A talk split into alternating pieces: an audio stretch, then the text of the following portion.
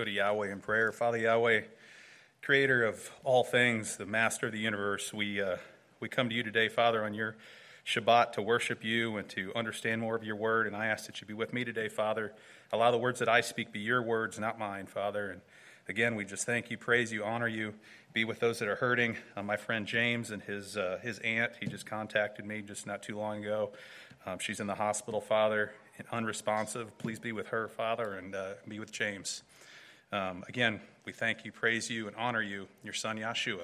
Hallelujah. You can all be seated.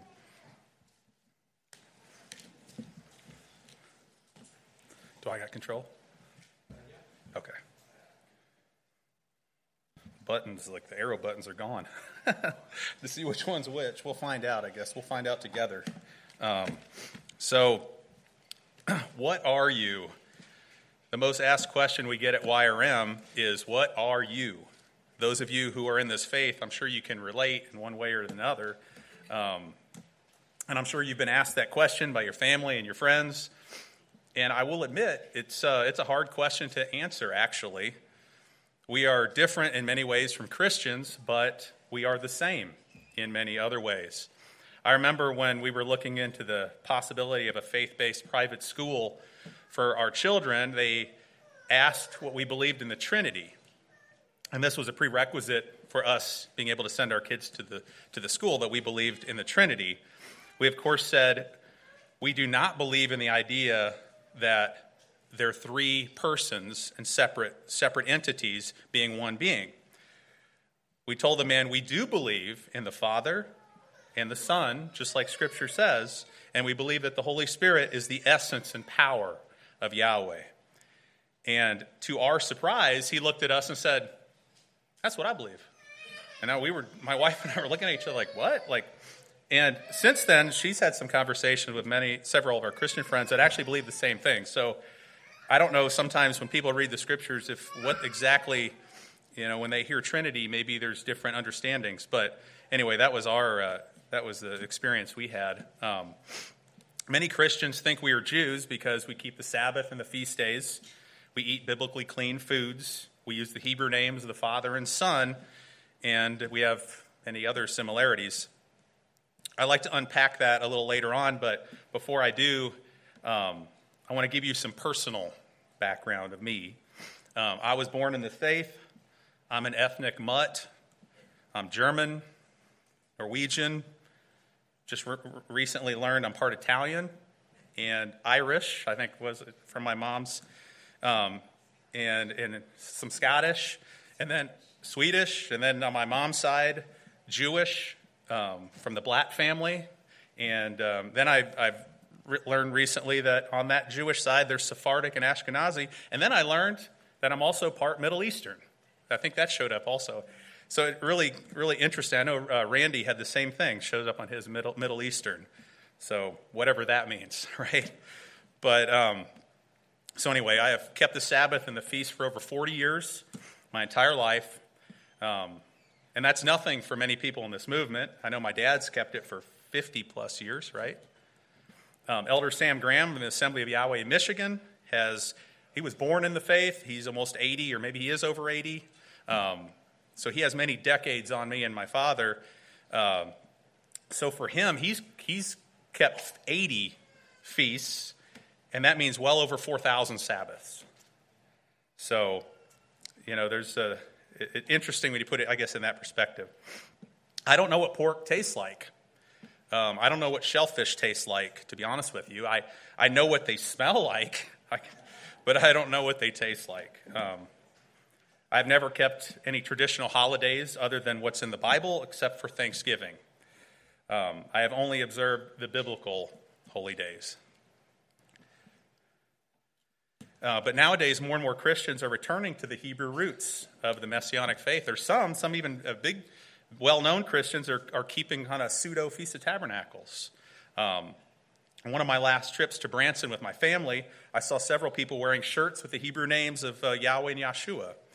Um, I was also wearing a shirt with the Hebrew name Yahweh at that time, and I had a random man just walk past me and say, Hey, nice shirt. You know, I'm seeing people walk around with, with their tzitzits and, and you know, so you're seeing more of an awakening um, to this. More and more Christian churches are using Yahweh's name. More songs uh, in the in the Christian world are, are using Yahweh's name. Um, there's even um, uh, more Christian Bibles using Yahweh's name. Um, so it's it's becoming more and more well known for sure, and people aren't as ashamed as they used to be um, for for actually acknowledging and using it. To be honest with you, when I was a kid, um, there wasn't this new phenomenon though called the Hebrew Roots movement. There was a rather large church called the Worldwide Church of God that was founded by Herbert Armstrong. Um, we were not, my family was never a part of that, but uh, they shunned anything Jewish or Hebrew, but they kept the feasts and Sabbaths. Um, there was the Jews for Jesus, and they called themselves Messianic, but we weren't quite on board with what they believed either. Um, in the entire world at that time, we had an Assembly of Yahweh in Holt, Michigan, with Elder Sam, like I told you about. We had the Cisco Assembly in Texas. Um, there was a couple in Missouri, um, one in Pennsylvania, and for the most part, they were all relatively small, just you know a few dozen people in the, in attendance, and sometimes that was in attendance at the feast too. Um, the assembly I attended had four kids, and my sister and I were two of them. So Dusty, and I guess you could call your brother a kid at that time. He was several years older, so maybe technically three, right? we did have some visitors here and there, but um, yeah, things were a lot different in those days. But that's all I knew of in the USA. There could have been more, but that's all I was aware of at the time. Um, so, for the most part, we were on our own. And uh, this created challenges when I needed off from school for the feast days. Um, teachers couldn't quite figure us out. They didn't know what we were. Um, I loved athletics and sports, basketball especially, but I couldn't join the high school basketball team because, unfortunately for me, the principal was also the varsity coach. And um, my dad and I went to, to, to visit him and asked him if there was any possibility I could play, and he told us no Saturdays, no sports. It was pretty much that simple. Unless you're going to play on Saturday, you're not playing here. So that was out for me. There was no proms either, uh, because almost all of that took place on Fridays or Friday evenings.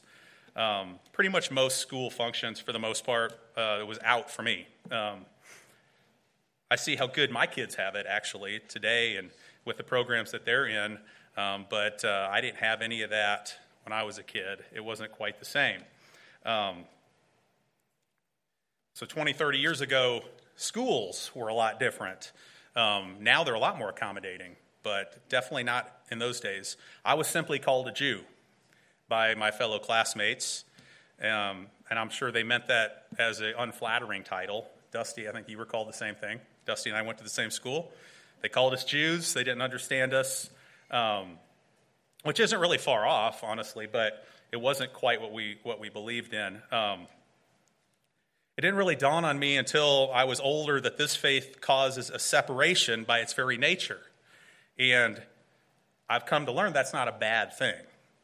Yeshua warns us life may not be easy following him. If you turn with me to uh, Matthew chapter 10, Matthew chapter 10 and verse 34, this records Yeshua's very words. You might notice in, if you have a, a Bible with red letters, it's in red.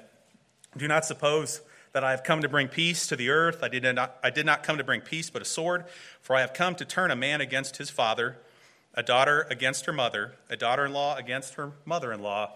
A man's enemies will be the members of his own household. Kind of chilling words there. Following Yahweh has always caused a separation. Um, man by nature is rebellious. Yahweh says to Israel of old, You have been set apart as holy to Yahweh your Elohim, and he has chosen you from all the nations of the earth to be his own special treasure.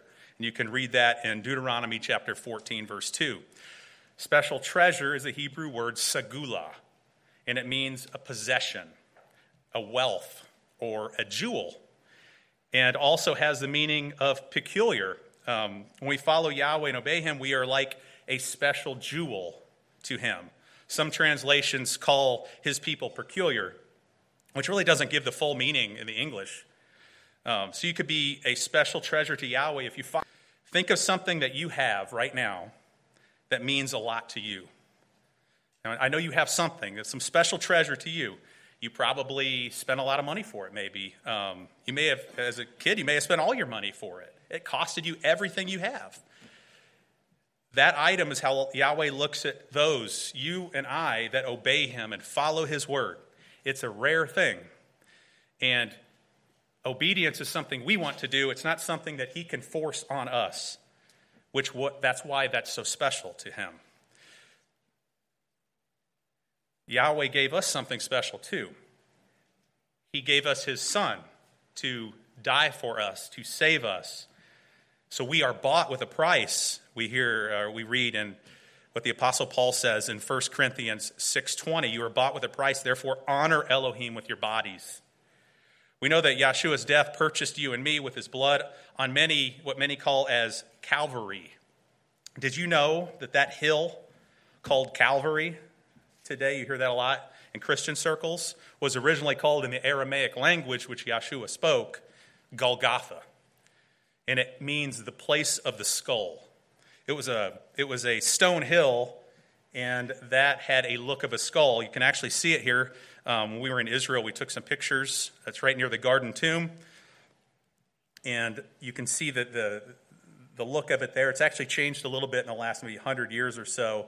Um, here's a older image of it. It's kind of hard to tell there, but you can still see that kind of that skull look. That's believed by many to to be the actual hill right there where Yahshua died.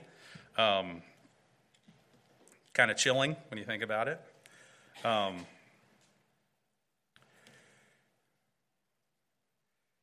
so right near there is the garden tomb. You probably heard of that. Probably not the tomb of Yahshua, but we actually did some re- TV programs there. Um, you can look them up uh, with Elder Dwayne of Shalom Assembly. Back up there. So when you're baptized into his name, the only name for salvation, Acts 4:12 says, you are Yahweh's special treasure. His name Yahshua literally means salvation of Yah in the Hebrew. The name Jesus came originally from the name Yahshua through evolution and bad translation, from Hebrew to Greek and Latin. Um, I've heard a lot of people say his name that, that name Jesus is from Zeus. That's actually nonsense. That's not linguistically sound. It's literally just an evolution off the original Hebrew, and it's lost its meaning over time. Um, but back to the, the Deuteronomy 14, where it says set apart as describing Israel. In Hebrew, this word is kadosh. The Hebrew says, Am kadosh atah Yahweh. You are a set apart people to Yahweh. The New Testament has the same theme as the Old Testament and completes it. Notice 2 Corinthians 6, verse 17. Therefore, come out from among them and be separate, says Yahweh. Touch no unclean thing, and I will receive you. Now, there are many unclean things spoken in Scripture. And um, in your free time, maybe read Leviticus 11, uh, where it describes a lot of these things, especially when it comes to what we eat, what's clean and unclean. If you follow Yahweh, you need to accept the fact that to be set apart means you are to be different from those around you. To be set apart means you obey Him. You do what He says in the inspired word, both old and new. They are one book. I know we like to, to talk about old and new because, you know, it does put a line where Yeshua came to, to save his people, but they are a complete book and they work together. They, one side doesn't contradict the other. And with the idea that the law is against us, that certainly does contradict itself. But it may not be always easy to follow Yahweh. You'll never find anywhere in the Word and I challenge you to do this where it says following Yahweh is easy. It never says that. It says the exact opposite. Following Yahweh, however, is for our good. And that's what we have to understand. And let me give you an example.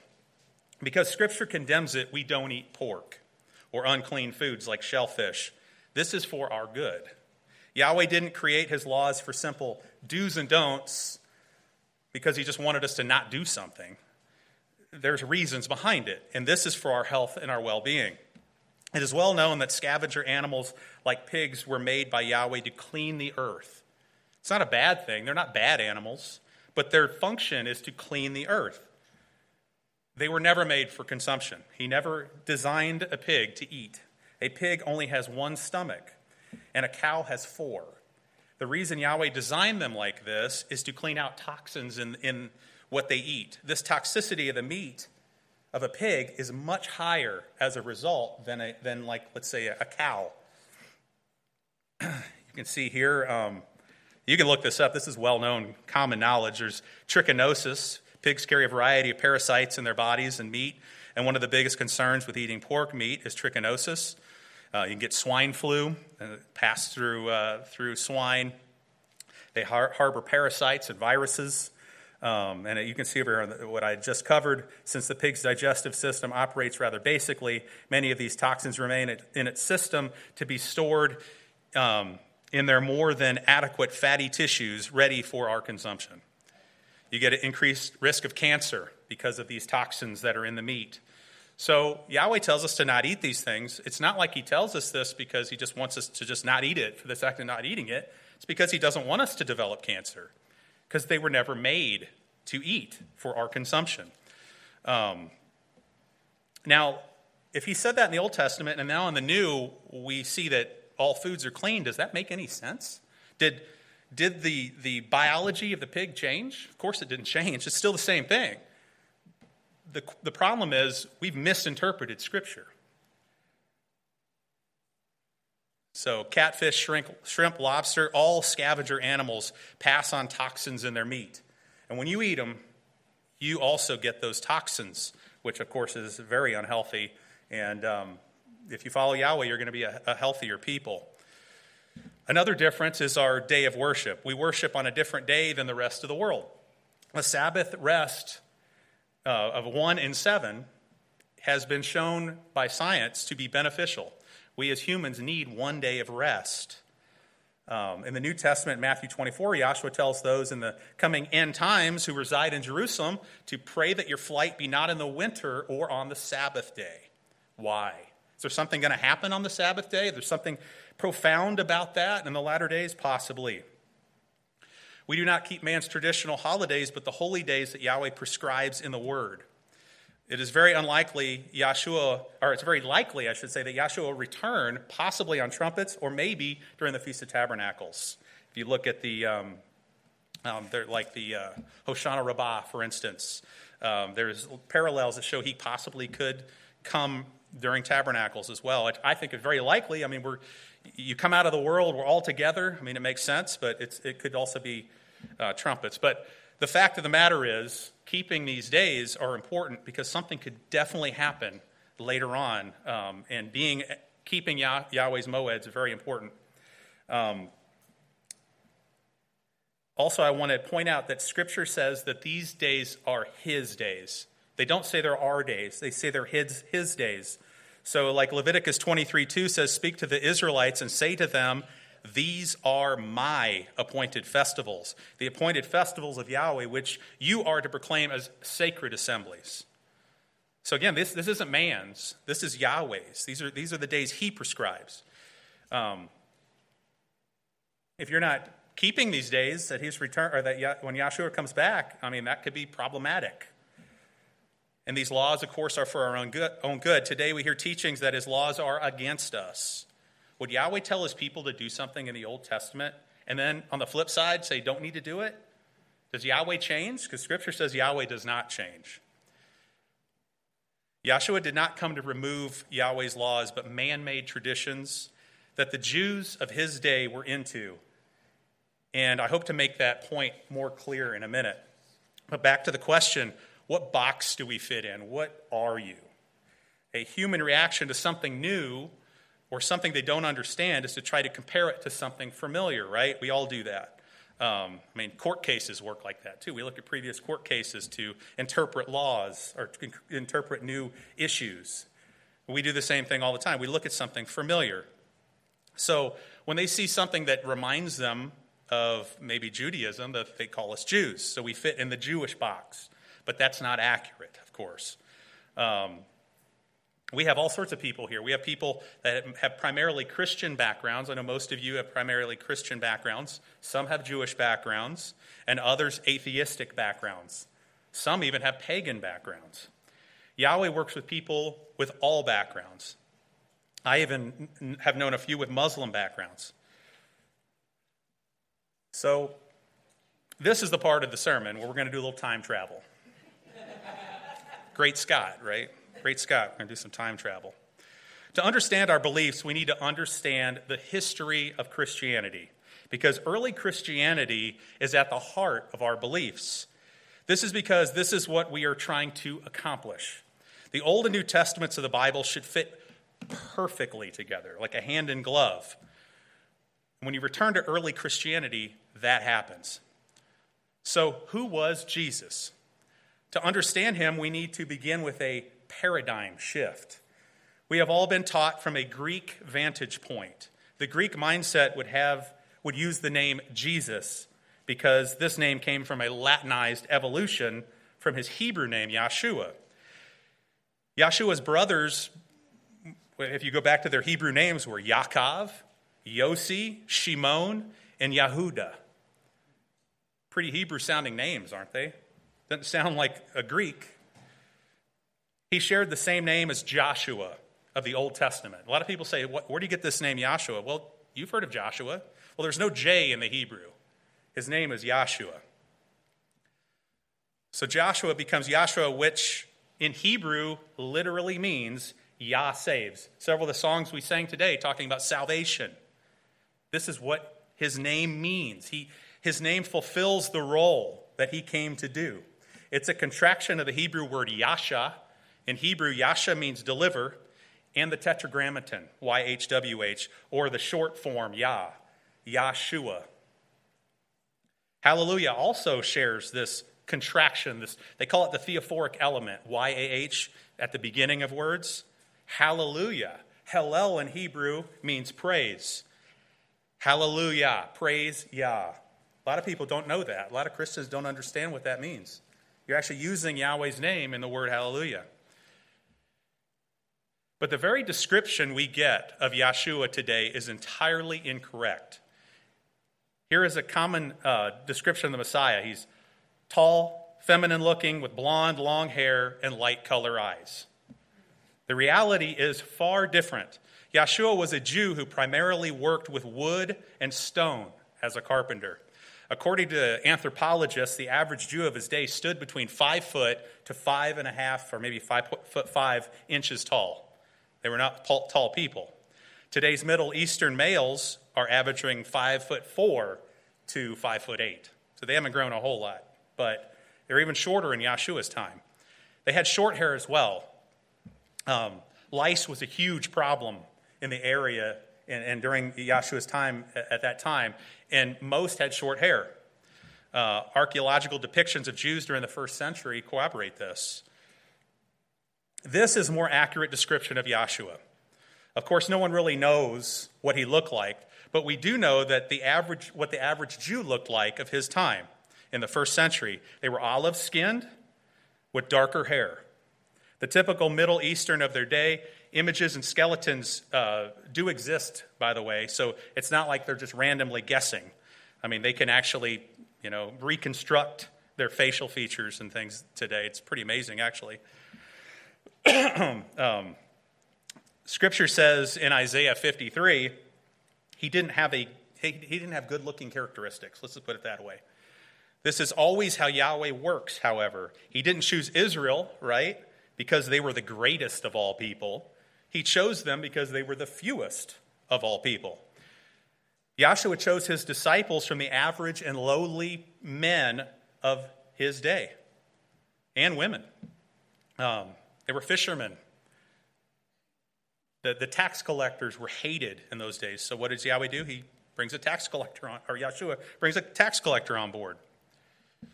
He was a Jew and followed the Jewish faith. He was not trying to start a new faith, and that is what I'm trying to get at here. I can't emphasize that enough.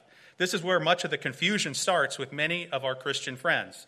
This is very important to understand. He was removing man made traditions, rabbinical traditions, the early believers never called themselves Christians, they called themselves saints. And you can look at that in the Bible. The term Christian, which isn't a bad term, by the way, it's simply, it's simply a Greek term, Christianos, meaning little anointed ones. This was given by the powers that be for the first time in Antioch, and you can read about that in Acts 11 26. It tells you that. If themselves, um, if themselves it was a, a name given to them by the society in Antioch, which was, of course, a Hellenistic Greek city. Um, and from there on, this Greek title stuck. So, this Hellenistic Greek city, the people in that area were calling them Christianos. Thinking that they were calling themselves something different um, just simply isn't true.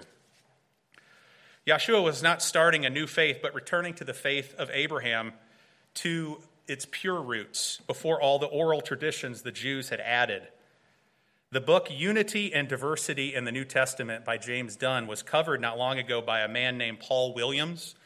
Um, on his, uh, he's got a channel called Blogging Theology. Um, it's really interesting channel where he uses academia and comparative religions to help interpret biblical theology.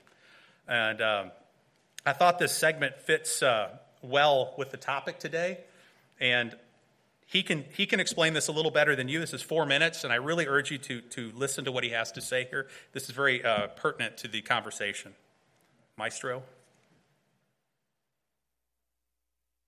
Of the New Testament, when they study the text academically, whether at university or uh, uh, at home reading academic texts, is just how unorthodox and heretical the earliest Christian uh, beliefs were compared to the later beliefs of the church. And I just want to share with you what some of these beliefs actually were, because uh, they are, I found them quite surprising when I first uh, read about them. And I'm going to use as my guide Jimmy Dunn's book, Unity and Diversity in the New Testament, an inquiry into the character of earliest Christianity. And Jimmy Dunn, as I've said before, uh, is a leading New Testament scholar, professor at the University of Durham. And he says in his book, uh, page 255, under the chapter Just How Orthodox Was Earliest pa- Palestinian Christianity, he says the following The first Christians were Jews. Luke's account of the range of nationalities present at Pentecost, this is uh, the great falling of the Holy Spirit in Acts chapter 2, where they, where they all receive the Holy Spirit. People from all the nations of the earth apparently are congregated there, but they were all Jews and proselytes. In other words, they weren't Gentiles, these were uh, committed people committed to Judaism. And even though they believed that Jesus was the Messiah and risen from the dead, that did not alter their standing or outlook as Jews. And Dunn continues they apparently continue to observe the law without question. This is the Jewish law, the 613 commandments given to Moses not interpreting their traditions of Jesus' words and actions in a manner hostile to the law. Nothing in what they understood about Jesus' teaching told them to reject the law. Hence, the Pharisees seem to have seen in them little or nothing of the threat which Jesus had posed. Acts 5:33 onwards. And not a few became members of the Jesus sect while still remaining Pharisees. Acts 15:5, 21:20. Hence, too, the shock of the Cornelius episode to the Jerusalem believers. It had not occurred to them that faith in Jesus the Christ might make the purity law irrelevant. So they had no understanding from Jesus that he had abolished the law or made what was unclean clean in regards to food at all. He continues They evidently continue to be firmly attached to the temple, the Jerusalem temple, attending daily at the hour hours of prayer acts 2:46 and 3:1 regularly coming together there for mutual support and in order to teach and evangelize the the hour of prayer is the hour of sacrifice uh, it's not like going to church in the Church of England or Episcopalian church for prayers. This is the temple was built for sacrifice, and that's why uh, it existed. Another characteristic was their distinctive belief in the imminent parousia of Jesus. That's the return of Jesus, the Son of Man. This seems to uh, this belief, however, seems to have stayed within the framework of Jewish eschatological hope. This is probably the chief reason why they remained so firmly rooted in Jerusalem and centered on the temple, for the temple was the obvious focal point of the imminent consummation, as Malachi 3:1 clearly indicated. This would also explain why there was such a lack of concern for the Gentiles or for mission outside of Jerusalem amongst the earliest Jerusalem community. They didn't go into all of the nations to evangelize, as later Christian tradition believed they did. They stayed in Jerusalem, they stayed amongst the Jews as Jews. They were still only thinking in terms of Israel, Acts 1 6, 22 and following, and 239, all that are far off, which refers to the Jews of the diaspora. In short, he says, it is evident that the earliest community in no sense felt themselves to be a new religion distinct from Judaism. This is a really important point. Today, after 2,000 years of Christian tradition, we think of Christianity and Judaism as completely separate and independent religions. But actually, the earliest community after Jesus ascended into heaven were Jews, practicing Jews, and within the Jewish faith.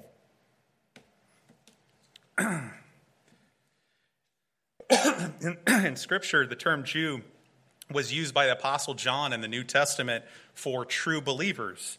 The evidence, this evidence puts this whole concept of early Christianity into the framework of first century Judaism. We can see this in Revelation chapter 2, verse 9.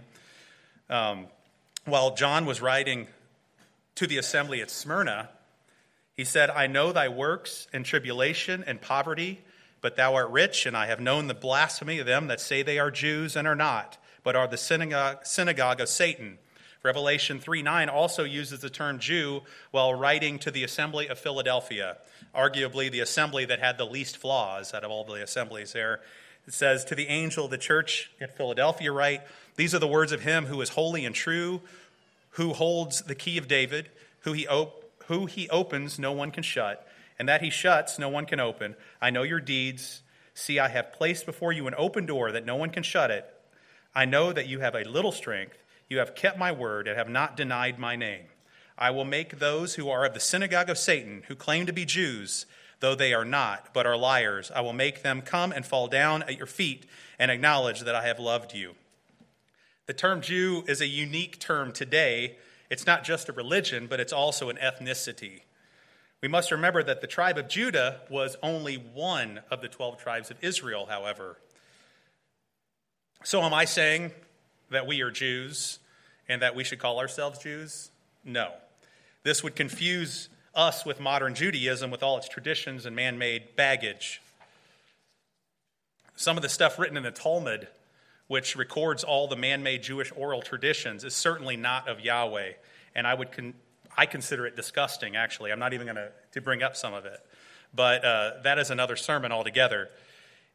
If you are leaning towards Judaism, you need to understand they add just as much man made traditions as the church did later on.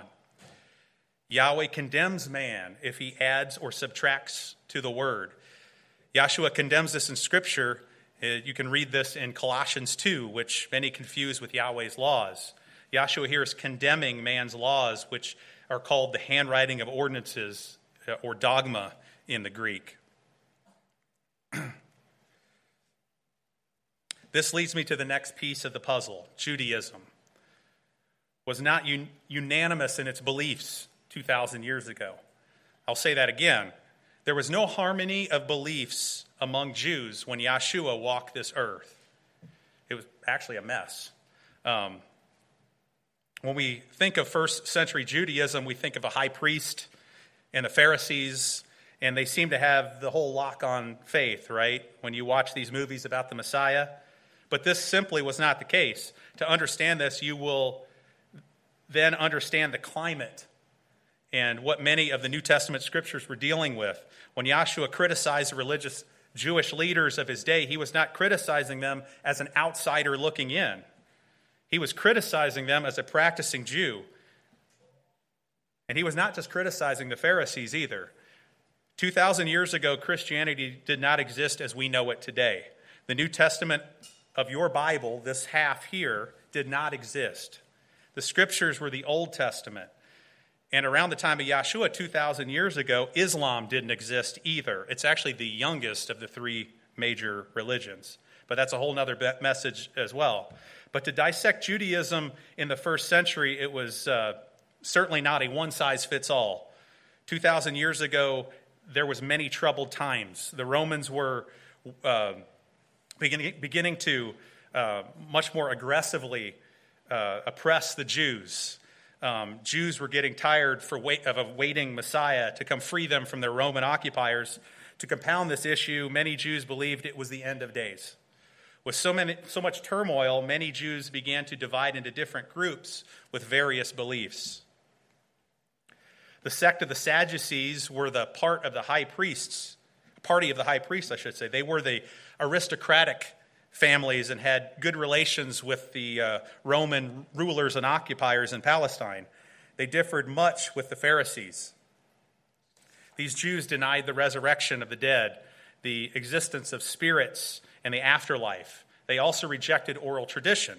We would have that, I guess, in common, emphasizing acceptance of the written law alone. It could be said they were Sadducee, since they denied the resurrection. I'm sorry, I know that was stupid. I had to say it though. The Pharisees, or uh, Perushim in Hebrew, represents more of the common people. They saw the Sadducees as corrupt and collaborators with the Romans who oppressed them. They did believe in the afterlife. They followed the letter of the law, but added much more of their own laws and traditions called the oral law, written in the Talmud. It is. Um, important to understand these added laws are not Yahweh's laws. I know I said that, but I want to, I want to make that clear. These added laws were not the laws of Yahweh in the Old Testament. If you ever, ever watched the movie Fiddler on the Roof, you'll understand how much tradition means to the Jewish faith today. Maestro?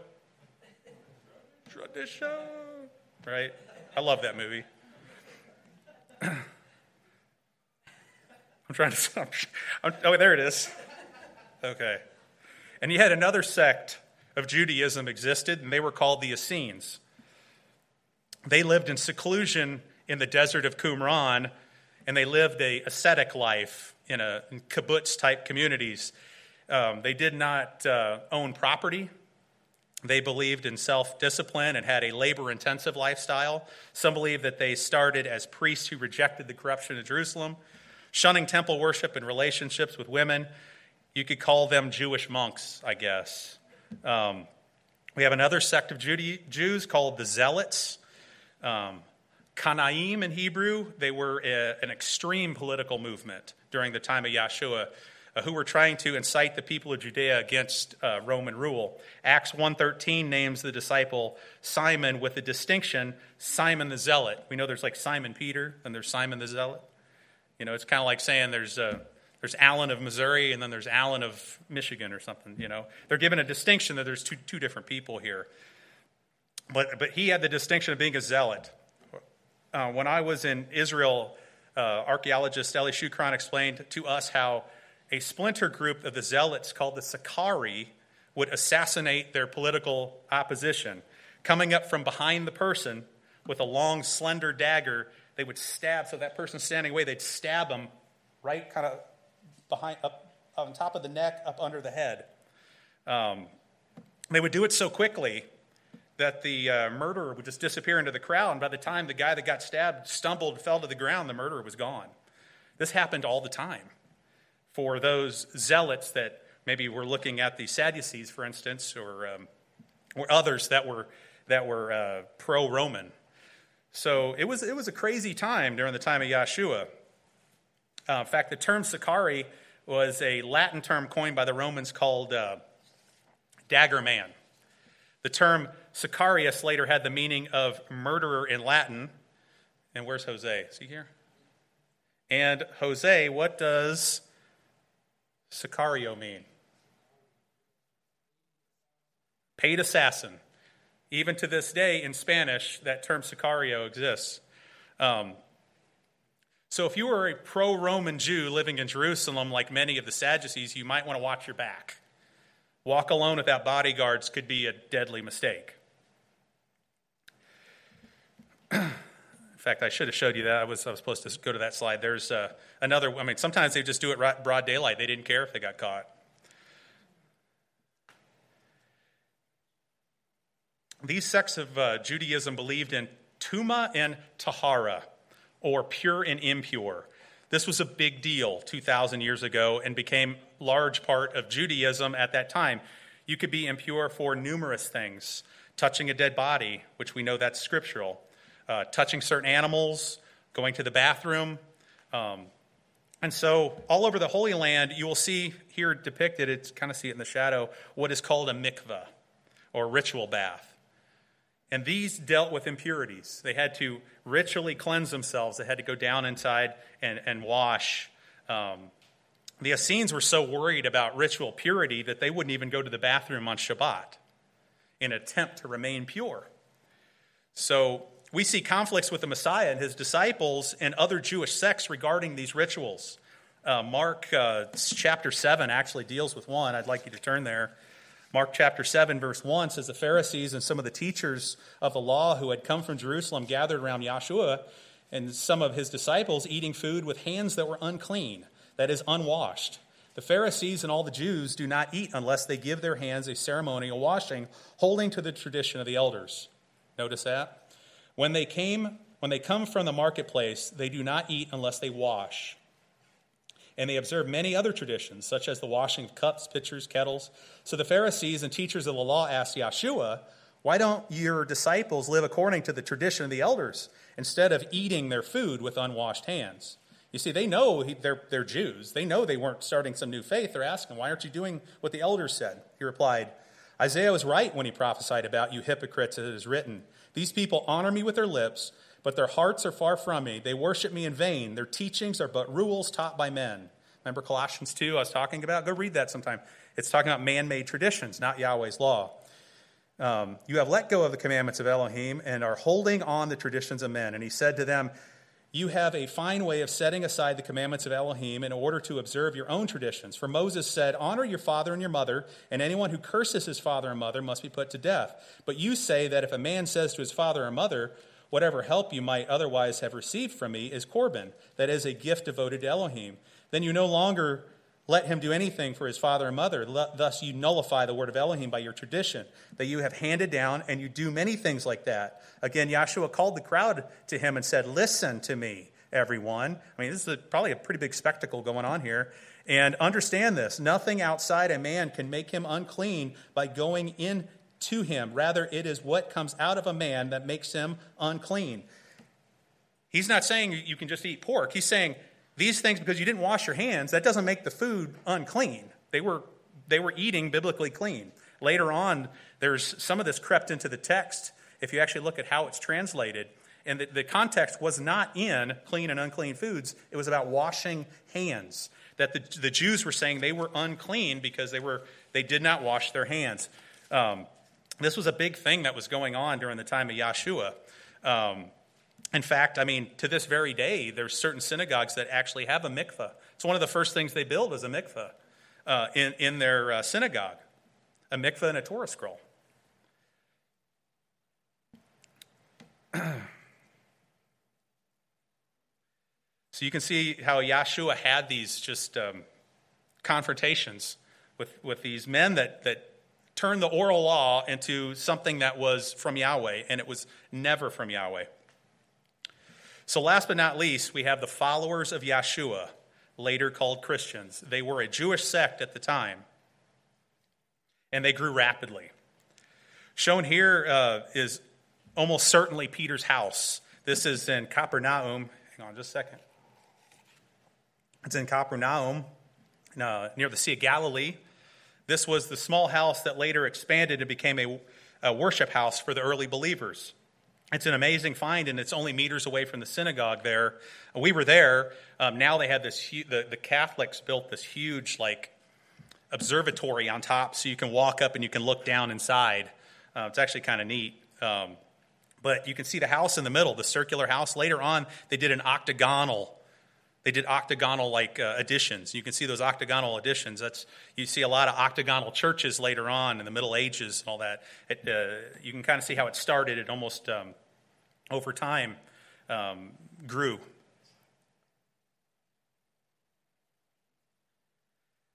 So right around that area, we actually recorded a TV program. This is kind of that that um, Peter's house would be more our, towards our right. The synagogue is kind of to our right kind of behind uh, Russ. You can see him sitting there.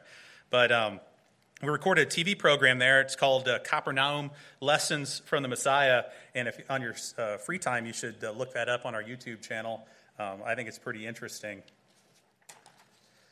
Out of all the rebellions, the destruction of the temple in Jerusalem, and 2,000 years of history, only two Jewish sects remain today, and those are Christianity and Judaism. Both have evolved and contain many man made traditions and teachings that are not found in the Torah, the Torah being like the first five books. Christianity today is not the same Christianity of the first century. I'm not trying to bash Christianity, I'm just saying it has over time adopted different practices that Yeshua and his disciples did not do. But uh, in that time, the Jews were expecting a Messiah. Most Jews at that time believed in a coming Messiah. This was mentioned many times in the Old Testament. Many references deal with the Messiah having a strong arm and militarily like presence, like you see in Numbers uh, 24 17 or Psalms 2 7 to 9 or Isaiah 42 1 to 4. So naturally, these Jews under Roman oppression were expecting a Messiah who comes in the form of a military leader to break the yoke of Roman oppression. This is what they were waiting for.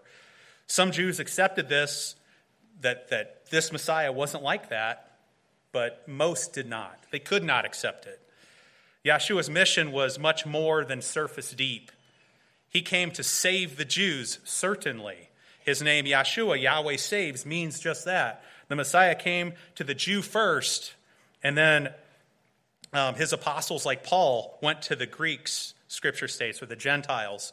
Paul mentions this in Revelation 2.10, but glory, honor, and peace for everyone who does good, first to the Jew, then to the Gentile. The salvation Yeshua came to give and the salvation the Jews had in mind during the first century were two very different things. Because of this, most Jews just rejected him. He definitely fulfilled the ancient prophecy of the coming of the Messiah in Isaiah chapter 53. It's, an, it's amazing that the, prophet, that the prophet Isaiah even shares a similar name, actually. Yeshayahu, which in Hebrew means salvation of Yah, and comes from the same roots that Yeshua gets his name from Yasha and Yah. You can look it up. So, this, if, if you read Isaiah 53, and just because of interest of time, I was going to read it, but I don't want to go too long. Um, this book was recorded in the great Isaiah scroll, in the Dead Sea Scrolls. This is a prophecy. If you read it, it talks about Yahshua. It's definitely Yahshua. This was written 200 years before Yahshua existed. So it's not like this was written later. We know that this coming Messiah, our Yahshua, our Messiah, fits everything you read in Isaiah 53. Yahshua came to break the yoke of sin and disobedience, not the Romans, which is what Yahweh has always desired of mankind, and that is Israel. Israel kept getting into trouble countless times. He desired obedience, not disobedience. Yahshua's blood could remove sin, not just cover it. He truly could make all things new, it says in Revelation. The issue was and has always been with mankind sin. So, what is sin?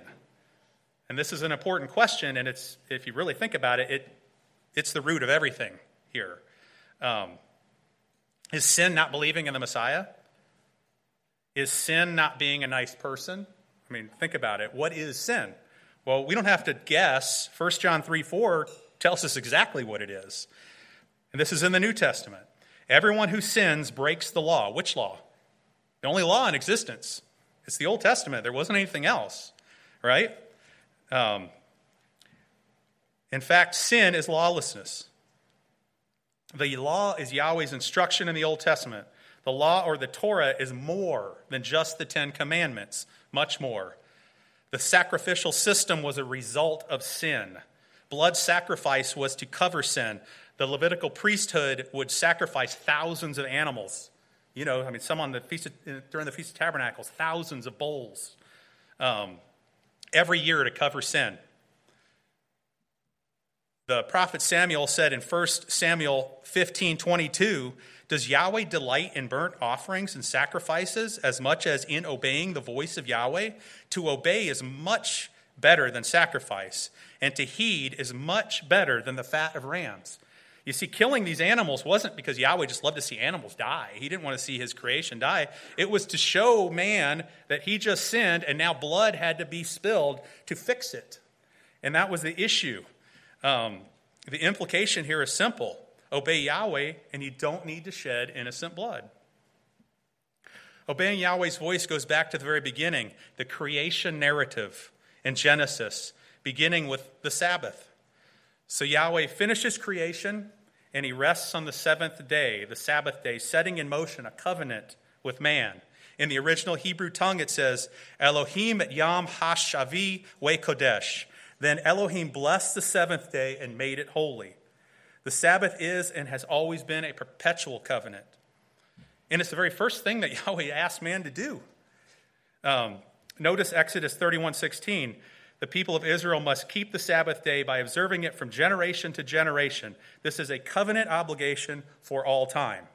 Berith olam in Hebrew means a perpetual covenant. covenant. The Hebrew word olam has a meaning of going into the future.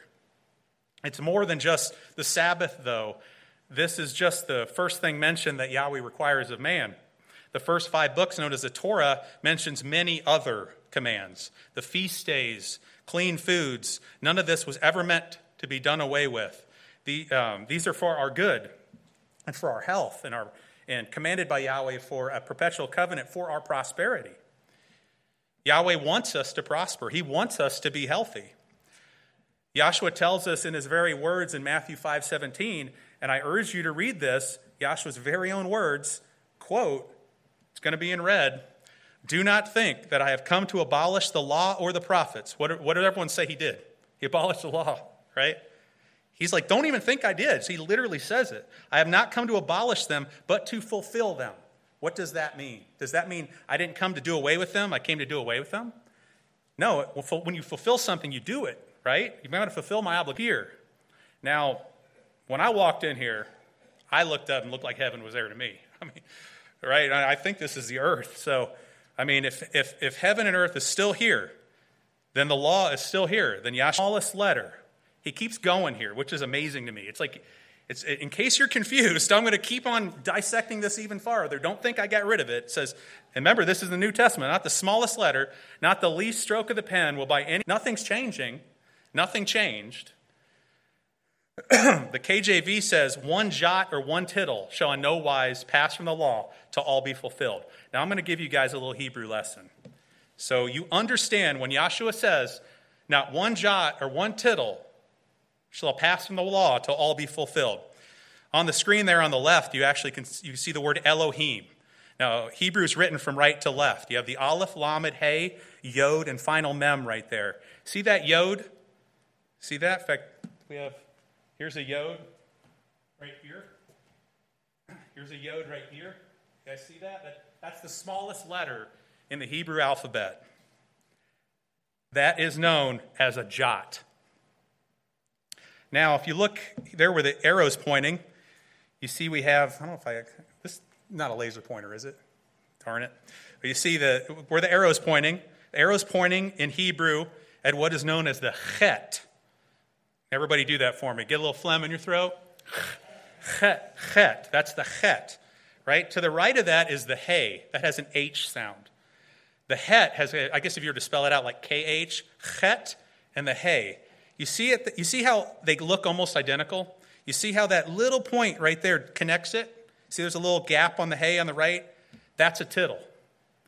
So at the very top, you see how the on the top left, that's a bet, actually technically a, a vet because there's no dagesh. But on the top left, that's a bet, the top right is a kaf.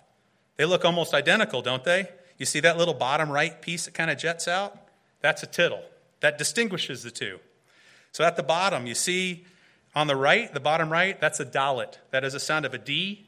And the left, that's a resh. That has a sound of an R. You see how on the resh, you see how there's no little piece that comes out on the, on the top right of it? It just kind of goes into the top, kind of curves into the top. And on the right, you see the dalet has a little piece that sticks out. That's a tittle. now that I've explained that to you, let's go back and read it. One jot or one tittle shall in no wise pass from the law till all be fulfilled. I didn't write the book, that's what it says.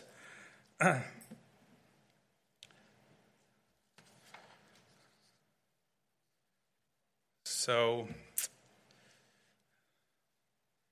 so the Torah teaches the Sabbath, clean and unclean foods, the feasts, and much more. And then Yahshua continues and makes his shocking statement so you will not misconstrue construe his very words. Now he keeps going. I know that sounds crazy, but he keeps going. If, if you still didn't understand what he said, he says this quote, Therefore, anyone who sets aside, and this is in your New Testament, who sets aside one of the least of these commandments and teaches others accordingly will be called least in the kingdom of heaven. But whoever practices and teaches these commandments will be called great in the kingdom of heaven. So, what have we done today? We get rid of Yahweh's law. We get rid of the Sabbath. We get rid of clean and unclean foods. The exact opposite of what Yahshua tells us. Yahshua came to save his people from their sins, sins or disobedience.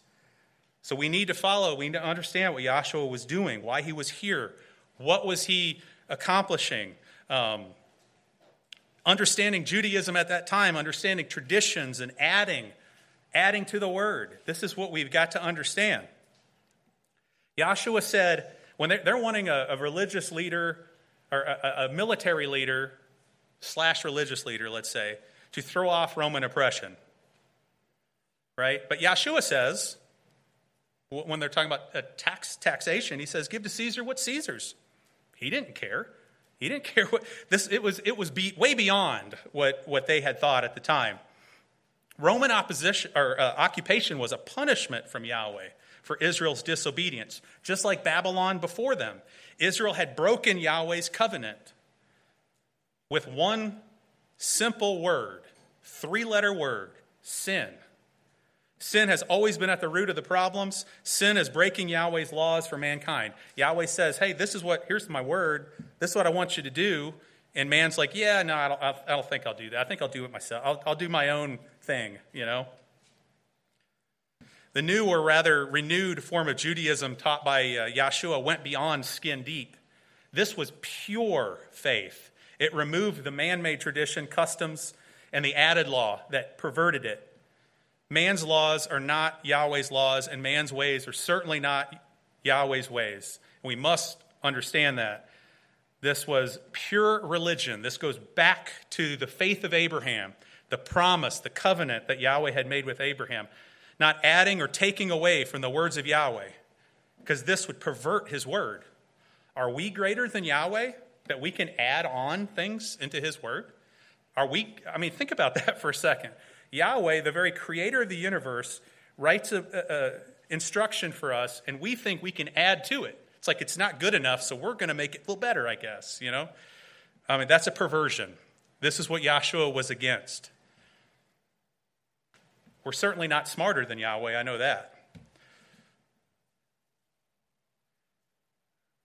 This renewed form of Judaism still kept the Sabbath and feast days. They didn't eat pork and unclean animals. We know that. I mean, there's, there's a lot of theologians, Christian theologians, that'll, that'll freely admit this. You can look this up online, um, it's all over the place.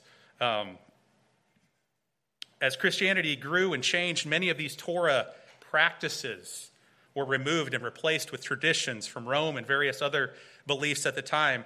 And um, it's been changing ever since. this uh, influence began very early on, and we can see this already in Jude chapter 1, verse 3. Amazingly, if you read Jude chapter 1, verse 3, it's right there in the text. Jude, or his Hebrew name, Yehuda, was Yahshua's brother.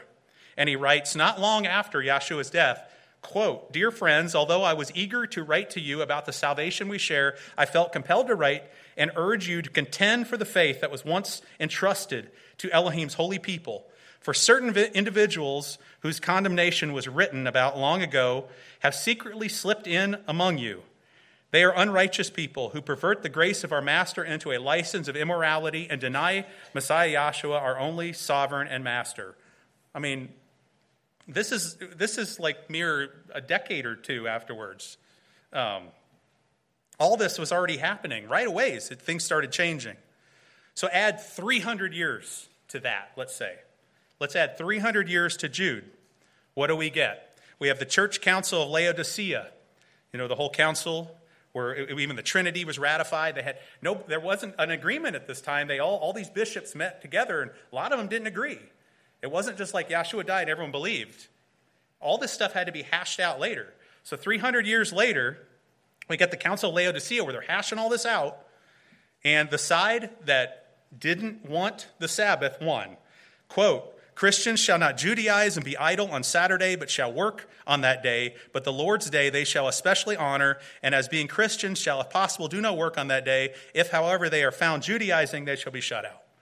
So we got 300 years later, we got Christians keeping the Sabbath still. And, and, and at this point, they had to do something about it. It was becoming out of vogue at this point. So that's 300 years after Jude. Let's add on 1700 more. The Roman church gradually changed their beliefs, let's say more like 500, I guess we're talking about the Middle Ages. And they started a campaign of anti Semitic teachings. They lost their identity. They saw themselves as replacing Judaism. The Jews were responsible for the murder of Yeshua, they claimed, which of course is not true. We're all responsible for the murder of Yeshua. This drove a wedge even farther between those people and Judaism. So, back to the original question what box do we fit in? Are you Jews? Are you Christians? So, here's the answer you've been waiting for. Drum roll. We're in the middle. we weren't expecting that, right? Well, we are. I mean, it, so I like to call us, I think I like to call us the faith of Abraham. Brother Michael Bannock says we practice the old, oldest religion. And I, I think I, I, like that. I think that kind of fits. We try to practice. We're doing the best we can. We're not, we, we're not saying we're perfect, but we are looking to the Word. We're trying to get rid of man made tradition. We're trying to get back to pure Christianity. That's what we're tr- trying to do.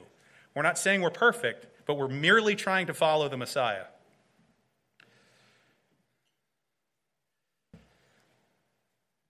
So I know some people like to call us messianics, but a lot of messianics, like the Jews for Jesus, they don't use the names. So we don't quite fit there. Um, we believe in the Old New Testaments and that they work fluidly together. The new is simply a continuation of the old. We do not see opposition, but continuity. The opposition is from misinterpreting the covenants Yahweh made with Israel and the relationship of how Gentiles are grafted in. We do not believe that the church replaces Israel, but that we all can be grafted into that promise. These covenants, when Yahweh makes a covenant, he doesn't change, right? We, he, didn't, he didn't make a new covenant that would change the old necessarily. He added to it, allowed us to be able to, in this new covenant, to be able to be grafted in.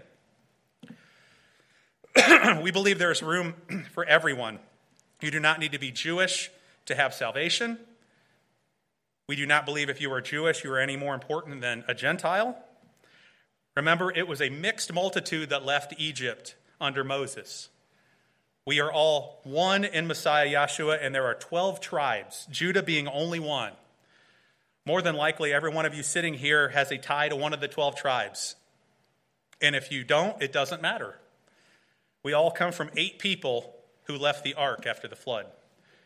We are a very diverse congregation. I know we are here, and, and especially in our walk.